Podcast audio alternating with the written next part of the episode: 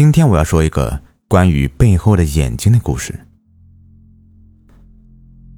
孙亮因为父亲工作的原因，他来到了郊区的一所学校里面学习。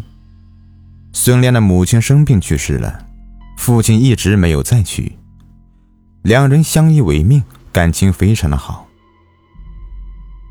因为没有人照顾的原因，孙亮只能和父亲待在一起，父亲去什么地方，他就要跟着一起去。这一次，父亲的工作在郊区，没办法，孙亮也只能上郊区的小学。这里的教学质量很不好，座椅板凳都非常的旧。学校不大，老师和同学都没有几个。孙亮不喜欢这里。以前的小学宽敞明亮，同学也多，学校的设施也很齐全。这个学校连篮球场都是烂烂的。给人一种颓废的感觉。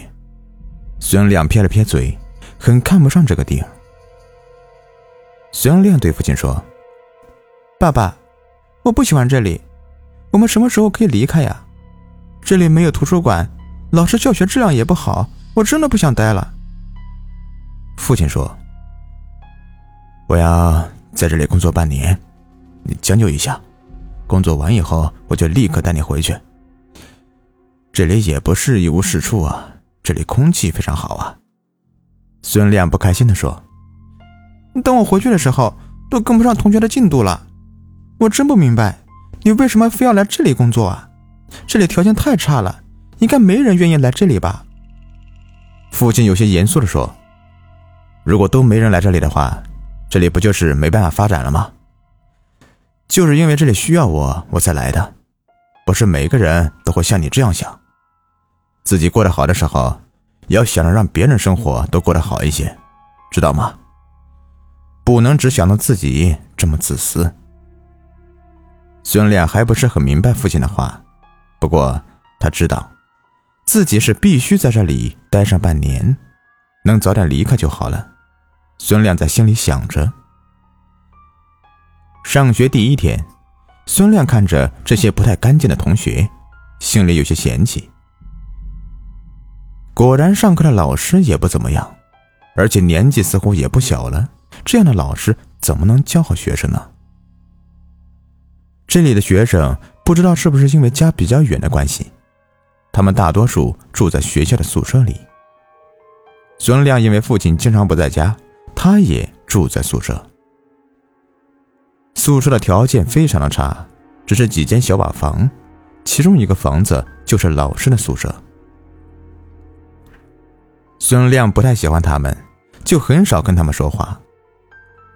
这些孩子都能感觉到孙亮是来自大城市的，在这里不会待太长时间。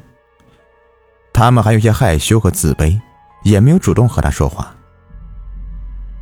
既然是住在学校里，他们晚上还会上晚自习。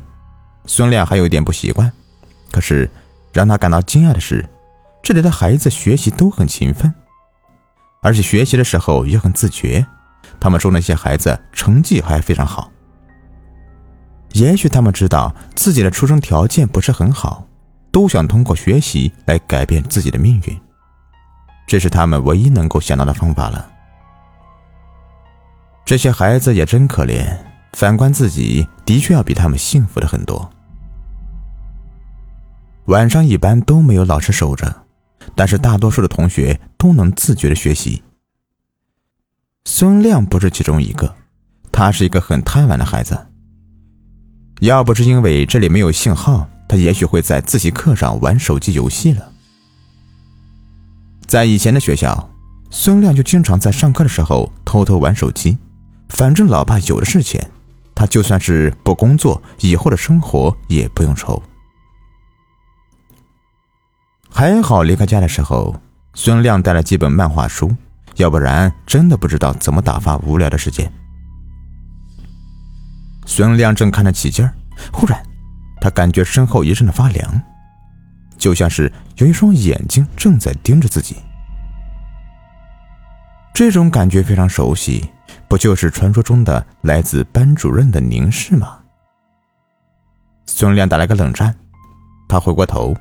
看见一个满脸苍白的男人正默默的看着自己。这个人不是白天上课的老师，不是说这里只有一个老师吗？这个男人是谁呀？他干嘛这样看着自己呢？男人做了一个手势，意思是让孙亮出去。孙亮一点也不担心，就算是被老师抓住也无所谓。他将漫画书塞进书桌里，就走了出去。男人说：“跟我去办公室啊。”孙亮问：“你谁呀？”男人说：“我是这里的老师，你上课看漫画，知道你爸妈多辛苦才把你送来上学吗？你为什么这么伤人心呢？”男人说的咬牙切齿，似乎孙亮犯了什么很严重的过错。孙亮一边跟着男人，一边说：“我的老爸很厉害，才没有那么辛苦呢。我家里很有钱的。”男人忽然站住了，他很生气的说：“你怎么会有这样的想法？每一个人都要努力的学习，这才是最好的人生。学习不是仅仅为了让你赚钱享受的，学习是一件快乐的事情，是很多人证明自己的渠道，也是很多孩子。”改变命运的机会，只有自己学习的欲望才是公平的。这些话，孙亮早就听了不知多少遍了，他一点感觉都没有。你说这些，我都听了八百遍了，然而并没什么卵用。我半年以后就会离开，你不用管我的。男人有些愤怒了。你只要一天是我的学生，我就会管你一天。我不仅仅要教导你知识。我要教你做人的道理。你认为家里有钱，你看见父亲是怎么辛苦工作才换来你现在的生活吗？孙亮不知道说什么，他知道父亲赚的钱很多，但是却从来没有想过父亲是用什么样的辛苦换来的。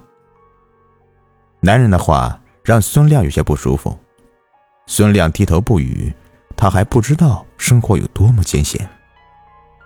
他们来到一间办公室，平时这里似乎是锁着的。也许是因为这个男人很少时间来学校，才会让人觉得这里只有一个老师。这间办公室可能就是为了这个老师，所以才特意留着的。房间似乎很长时间没有打开了，里面有很多难闻的气味，房间很冰冷，就像冰箱一样。孙亮很不想待在这里，他说：“我下次再也不在课堂上看漫画了，你让我回去吧。”男人说：“你不是真心知道自己错了，你这样让你父亲很伤心，你知道吗？我知道你父亲是个有能力的人，但是你不想也做个成功的人吗？你有这么好的条件，怎么不好好珍惜呢？你依靠父亲过的日子。”别人会看不起你的，你以后的孩子能靠谁生活啊？你不能给他提供好的生活环境，他会怎么对你？孙亮有些哭笑不得。老师，你也太夸张了吧？话说我以前从来没有见过你，你到底是不是这里的老师啊？男人停顿了一下，他激动的说：“我当然是这里老师了，我很爱这里的学生。以前我要来这里当老师。”我的父母也很反对，但是后来我还是坚持留在这里。我要永远在这里教导这些可怜的孩子。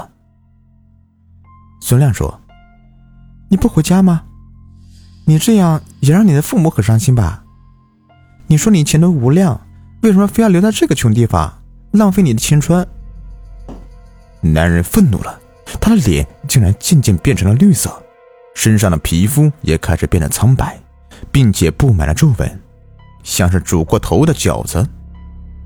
他大声地说：“以前我爸妈反对，但是后来他们都理解我了，并且以我为傲。我的生命是有意义的，我帮助了很多的孩子，我爱他们。你还没理解到什么是生命的意义。”孙亮瞪大眼睛，下巴都要掉到地上了。眼前的这个到底是个什么东西？他怎么看着不像个人呢？这翻脸也太快了吧！他害怕的说：“你，你到底是什么？你你想做什做什么？男人很淡定。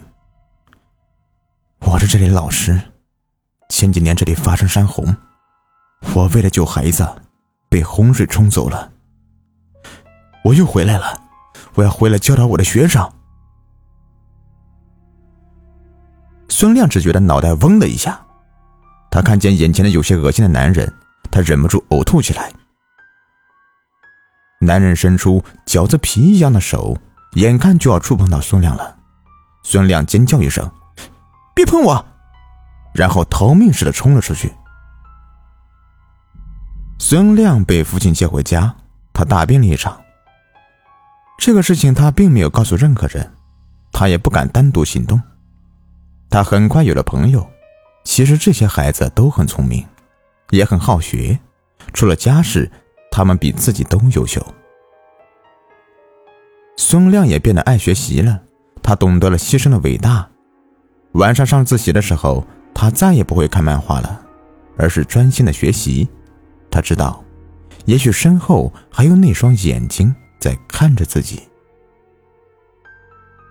对于孙亮的变化，最开心的人应该就是他的父亲了吧？